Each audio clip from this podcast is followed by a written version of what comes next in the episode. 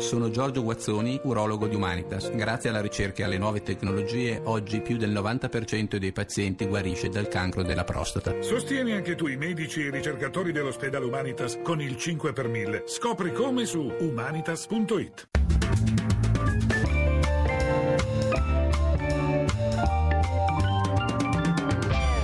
Il campionato? Rivediamolo alla radio.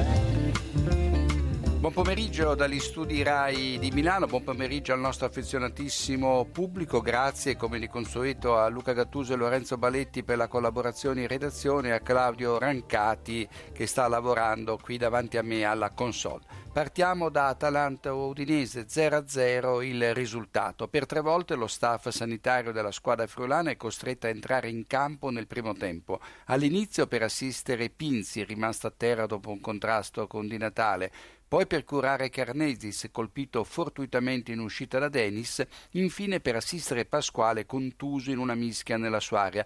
L'arbitro Rocchi, alla seconda partita consecutiva dopo Napoli-Inter, gestisce le situazioni senza cartellini. E poi per Nicchi e Messina è dura difendere gli addizionali quando l'arbitro di porta, in questo caso Roca, non segnala un clamoroso fallo da rigore a favore dell'Udinese. La moviola è perfino superflua per apprezzare l'intervento di Cherubini che abbraccia Widmer e lo mette a sedere in piena area bergamasca. Ai friulani manca un rigore sacrosanto. Al 76esimo l'Atalanta resta con un uomo in meno, inevitabile l'espulsione di Carmona che entra a forbici da dietro su Allan. Rocchi non ha dubbio, rosso diretto, giusto così, ma il fallo, Rea lo dovrà far capire a Carmona, era assolutamente evitabile. Nel finale manca il giallo a Widmer che stende Dramé. Passiamo a Marassi dove il Chievo ha superato il Genova con una doppietta di Paloschi. Il primo episodio al decimo minuto Bertolacci tocca involontariamente con il ginocchio sinistro il piede destro di Etemai. Giusta la punizione, eccessiva la munizione da parte dell'arbitro Doveri.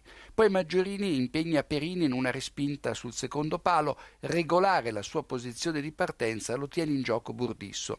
Giusta la munizione di Etemai che con il braccio destro da terra ferma un'incursione di Falche.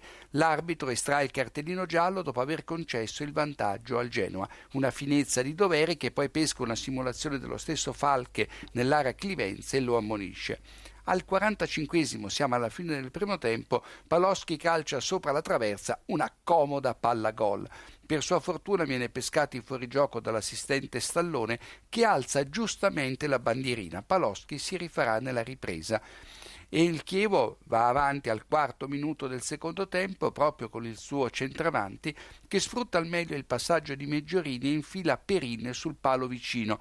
Gol regolare, come accennavo prima nell'intervista con Gasperini, Paloschi è tenuto in gioco da Roncaglia che sbaglia i tempi del fuorigioco. Bravo l'assistente Fiorito.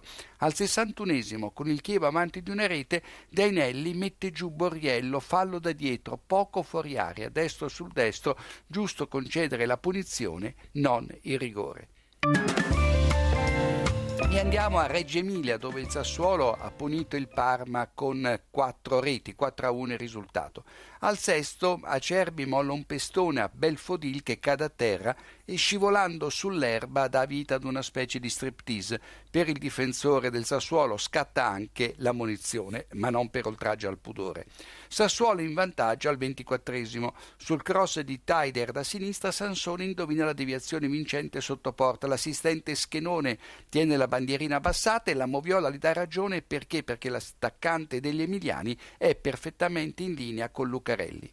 Il Parma pareggia 100 secondi più tardi con una conclusione dal limite di Lila deviati in rete da Magnanelli con un colpo di testa. Il gol, come ricordato dal nostro inviato, è da attribuire a Lila perché il tiro è indirizzato a rete. Al 42esimo, sul punteggio di 2 a 1 per il Sassuolo, Nocerino cade a terra nell'area avversaria dopo un contatto con Gazzola. L'arbitro fa giocare giusto e comunque c'è falle di Nocerino che trattiene Gazzola al braccio destro. Piove sul bagnato per il Parma al quarto d'ora della ripresa, quando l'arbitro Doveri punisce con il rigore un contatto tra Sansone e Mirante. L'attaccante del Sassuolo, dopo aver toccato il pallone alla sua destra, incoccia con il piede sinistro, pensato un po', il viso del portiere avversario mentre cerca di saltarlo. E allora la domanda è cosa può fare un portiere in questi casi? Smaterializzarsi? Davvero ingiusta la triplice sanzione, espulsione di Mirante con successiva squalifica e rigore segnato da Berardi. In occasione del quarto gol del Sassuolo, Berardi è in fuorigioco davanti al portiere Jacobucci sul tiro di Missiroli, ma l'arbitro, cui compete la decisione secondo gli ultimi suggerimenti dei disegnatori, concede la rete. Molti dubbi e poi infine a 8 dal novantesimo sugli sviluppi di un calcio di punizione Coda va in gol, sarebbe stata la seconda rete del Parma, ma l'arbitro l'annulla per un fallo in attacco di Lucarelli a centro area, non per fuorigioco e comunque su questa valutazione lasciatemi esprimere qualche dubbio.